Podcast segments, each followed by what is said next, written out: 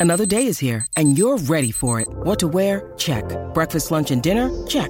Planning for what's next and how to save for it? That's where Bank of America can help.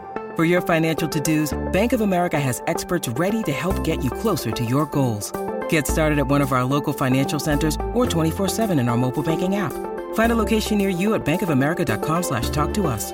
What would you like the power to do? Mobile banking requires downloading the app and is only available for select devices. Message and data rates may apply. Bank of America and a member FDIC.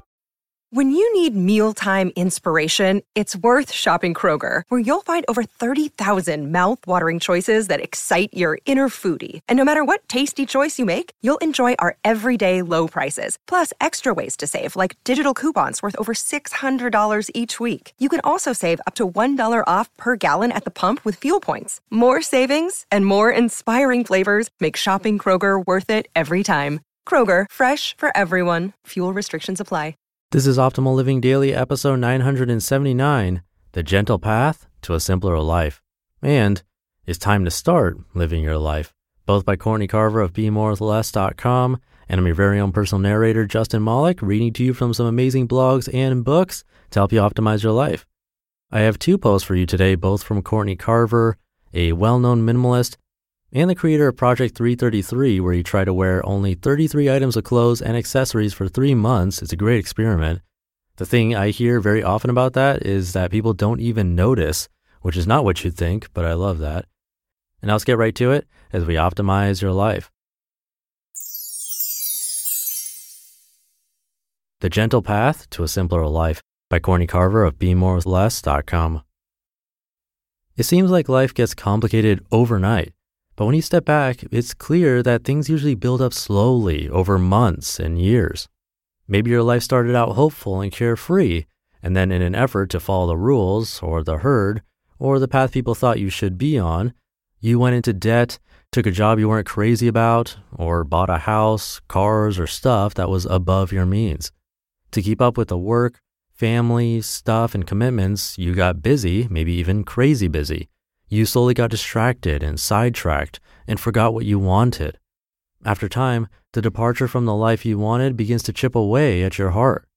Maybe you're asking questions like, what if I didn't have all of these bills? What would it look like to wake up feeling excited about my day?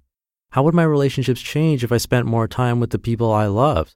What if I wasn't so worried, sick, depleted, and overwhelmed? Do I really need all of this stuff to be happy? What do I really want? How do I know what you're thinking? Because I was you. My catalyst for change. Our stories may not be exactly the same, but there are probably some similarities. I had all of the questions you just heard and more, but I was afraid to change. I went into debt with my first student loan when I was 18. I took the job that paid the most instead of work I loved the most to pay the bills. I shopped, ate, or drank my way out of worry and discontent, or at least I tried. I ran in every direction, unfocused, getting by, trying to keep up, and finally getting sick. In 2006, when I was diagnosed with multiple sclerosis, I knew things had to change. At first, I struggled because I wanted to fight and attack my problems quickly. I wanted fast change, but the approach was stressful. I was still on the fast track trying to change, but pushing and struggling wasn't working. I created my stressful, busy life over decades and trying to undo it overnight was unrealistic. It took me about eight years to move from busy, overwhelmed advertising director with hardly any energy left over for my family and passions to spending two to three hours every morning taking care of myself, loving my work, and being present and engaged with the people I love.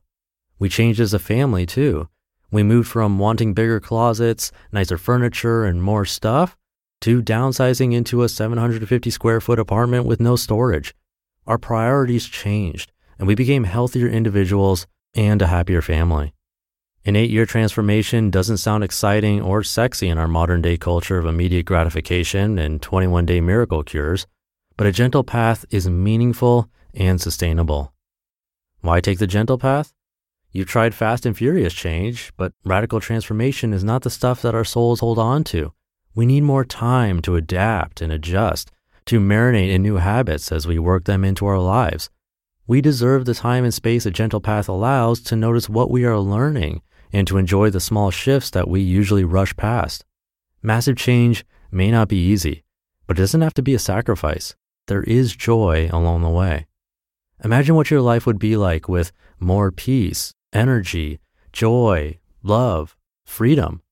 When you realize that your busy, chaotic, or unhealthy lifestyle isn't working, your goal isn't an empty bookshelf or a clutter free closet. You don't set out to simplify your life, but instead to reclaim your life. You want ease, health, joy, and all the things you lost while you were on the fast track. The clutter free spaces in your home and on your calendar are part of the gentle path that leads to the new life you are creating. It's never too late to move from the fast track to the gentle path. Once you take the first step, you can breathe, enjoy the view, and begin again. It's time to start living your life by Courtney Carver of BeMoreWithLess.com. In July 1995, my world changed when my little girl was born.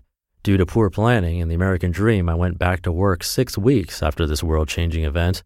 Six to eight weeks is a standard, usually unpaid maternity leave in the States. We've come to expect it and accept it. If you're a mother or a father, or anyone who has ever held an infant, you understand that six weeks is not enough time. Six weeks is not enough time to hold your baby, recover, feel like yourself, get used to a new routine, less routine, or sleep.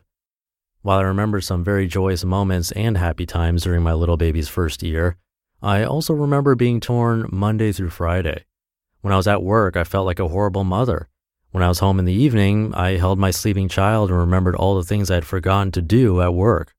Feeling like a crappy worker and a crappy parent left me depleted, unproductive, and unmotivated. While the perfect circumstance for me would have been not to go back to work at all, if I'd been able to be in the moment, I could have eliminated much of my heartache. How often are you in one place thinking about another? Stay in the moment. Breathe when all else fails, turn your attention to the simple movement of your breath. Write. When your mind starts to wander, take a few minutes and jot your thoughts down about the place you are not. Mix it up. Is there something small you can change to make the place you are more appealing? Add music or a change in schedule. Engage. Why do you have time to think and live somewhere else? Dig in and engage in what you are doing. Give thanks. Maybe your current situation is not ideal, but it could be worse. If you find yourself complaining, turn to gratitude. Get out. Maybe it's not a permanent change, but perhaps a walk will help clear your head. And really change. If you're often thinking about somewhere else or unhappy on a daily basis, put change in motion right now. Keep in mind that being in one place and thinking about another doesn't always mean a physical location. Maybe you are overweight and always thinking about being thin, or single and always thinking about being married. There are some places you can physically walk into and out of, and some places that live in your heart and head. Your thoughts are just as real as what you do every day. I meet people today that are like I used to be, people that wish they could be in two places at once, people that say things like, I wish I could clone myself to get more done. If that's you, look for ways to start living your life instead of wishing it away. You have a lovely life. It's time to start living it. You've just listened to the post titled The Gentle Path to a Simpler Life and It's Time to Start Living Your Life, both by Courtney Carver of BeMoreWithLess.com. And I'll keep this ending nice and short for you today. Have a great rest of your day, and I'll see you in the Friday show tomorrow, where your optimal life awaits.